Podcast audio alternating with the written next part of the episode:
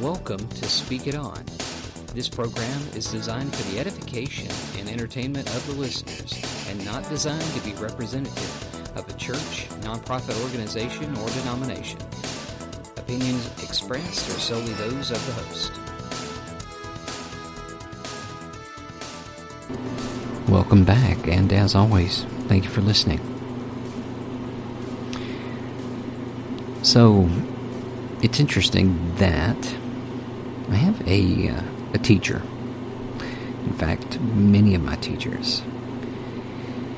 But this particular teacher that I'm thinking about um, emphasized three things the basics, basics, basics.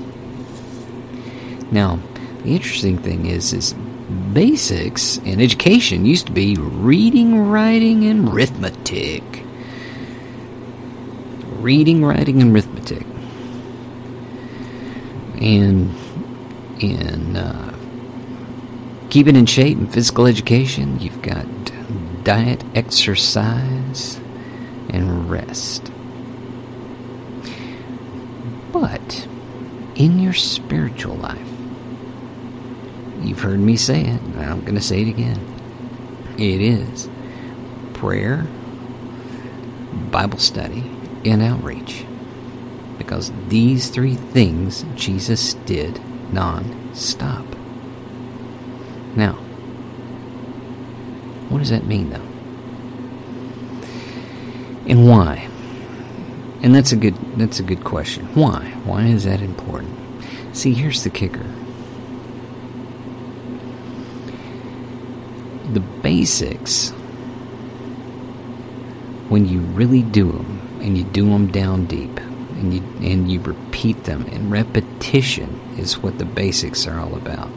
The other, uh, in fact, this teacher I'm thinking of emphasized two rules actually. It was basics, basics, basics, and repetition, repetition, repetition. Why is that? Because repetition ingrains into you, grinds and ingrains into you the uh, the actions that you want to have, that you need to have. Because what ends up happening is is when chaos is around you, when chaos is around you,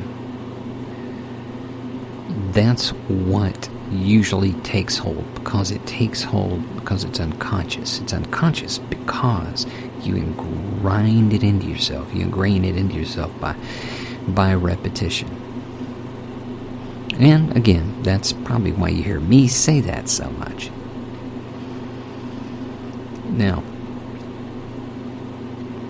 if you want to stabilize, stabilize your life, stabilize your ministry, stabilize your spiritual being. There's a few things that have to be fundamental, all right? There's a few things that have to be fundamental, have to be basics. The first thing really has to do with the fact that, number one, if you're going to say, okay, I want to stabilize, I, and, and you, you have to say, okay, there is a power bigger than me. Now, that doesn't sound like a stretch because most 12 step programs, in fact, many other uh, recovery programs, have that same situation where you have to acknowledge someone, something above and beyond you, greater than yourself. That's step one in those programs. 12 step does that for Alcoholics Anonymous and Narcotics Anonymous and so forth. But here's the thing: why is that important? Well, they use it, and why is it important? Because you have to, to a certain certain extent, put yourself in the food chain. You have to realize that there are some limitations, and limitations are not bad. No is not bad. Can't is not bad. Always. A lot of times, there's security there. And why do I say that? Because human nature is to push against boundaries. We push against boundaries. Why? Because we want to know how far we can go. Because once you get the boundaries set, you know what area you're in control of, or at least you're responsible for. You know what you can do in what space. And God does that for us. So that's why. Now, a lot of people say, oh, well, that's why I need that concept of God. No, no, no, no, no. no, that's why, you know, God is there. Whether we acknowledge Him or not, He's still there. He doesn't go away because we, we don't think He's there. Now, here's the issue to stabilize, there's that, say, the acknowledgement, but also there's a fundamental scripture that says that, that basically you have to acknowledge that he's that there is a God or that that God is there and that he rewards those who seek him. That's a biblical passage. That he rewards those who seek him. Now what is that? Does that sound like a God who's ready to smack you in the head? every every chance he gets, every time you screw up? No.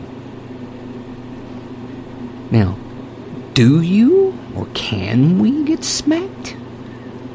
Yes. Yes, absolutely. Whether you believe in him or not, whether you belong to him or not, you get smacked for doing stuff that violates his word. Because the way he sets stuff up is to keep things in order. You violate that order, and there's a penalty. So, you defy the law of gravity? You know, at your own leisure. You know, if you jump off into the Grand Canyon, the law of gravity will explain to you somewhere at the bottom what the penalty is for violating the law of gravity. Actually, you're not violating it, you're fulfilling it, and, there's a little bit of inertia kind of going on. But anyway, just remember it's a sudden stop. But here's the thing I'm not focusing on that weirdness, really looking at that. So, so acknowledging Him and that He rewards people, okay? He wants to. Now, God can't reward us if we're not in the zone for reward. If we are constantly doing our own thing because we want to. Just because. Because we're stubborn. Well, you know, a lot of people don't get rewarded and don't get the rewards God wants to give them because they never stay in the zone. So look, Psalm 37:23 and this today's English version says, "The Lord guides a man in the way he should go and protects those who please him." And this man is not just males, okay? It's in the anthropos, the general sense. Anyone. One more time, the Lord guides a man in the way he should go and protects those who please him. In fact, Psalm 25 9 says, He guides the humble in what is right and teaches them his way. See, the God of Abraham, Isaac, and Jacob, the God of Israel, wants to guide you. Now, what does this have to do with the basics? The basics are how you stay in the zone. Now, does that mean, okay, I'm in the zone and, and God's just going to make me a millionaire? What that means is, is that you stay in the zone and then every chance God has to reward you, He will take. But again, guidance has to do with a learning process. So, with the disciplines of prayer, Bible study, and outreach to other people, okay, that has to be a cycle every day. Now, some days you're not going to be doing a ton of it. Life is crazy. Life happens. God realizes. But the main thing is you are trying. He doesn't anywhere in the Bible insist we be perfect. He doesn't.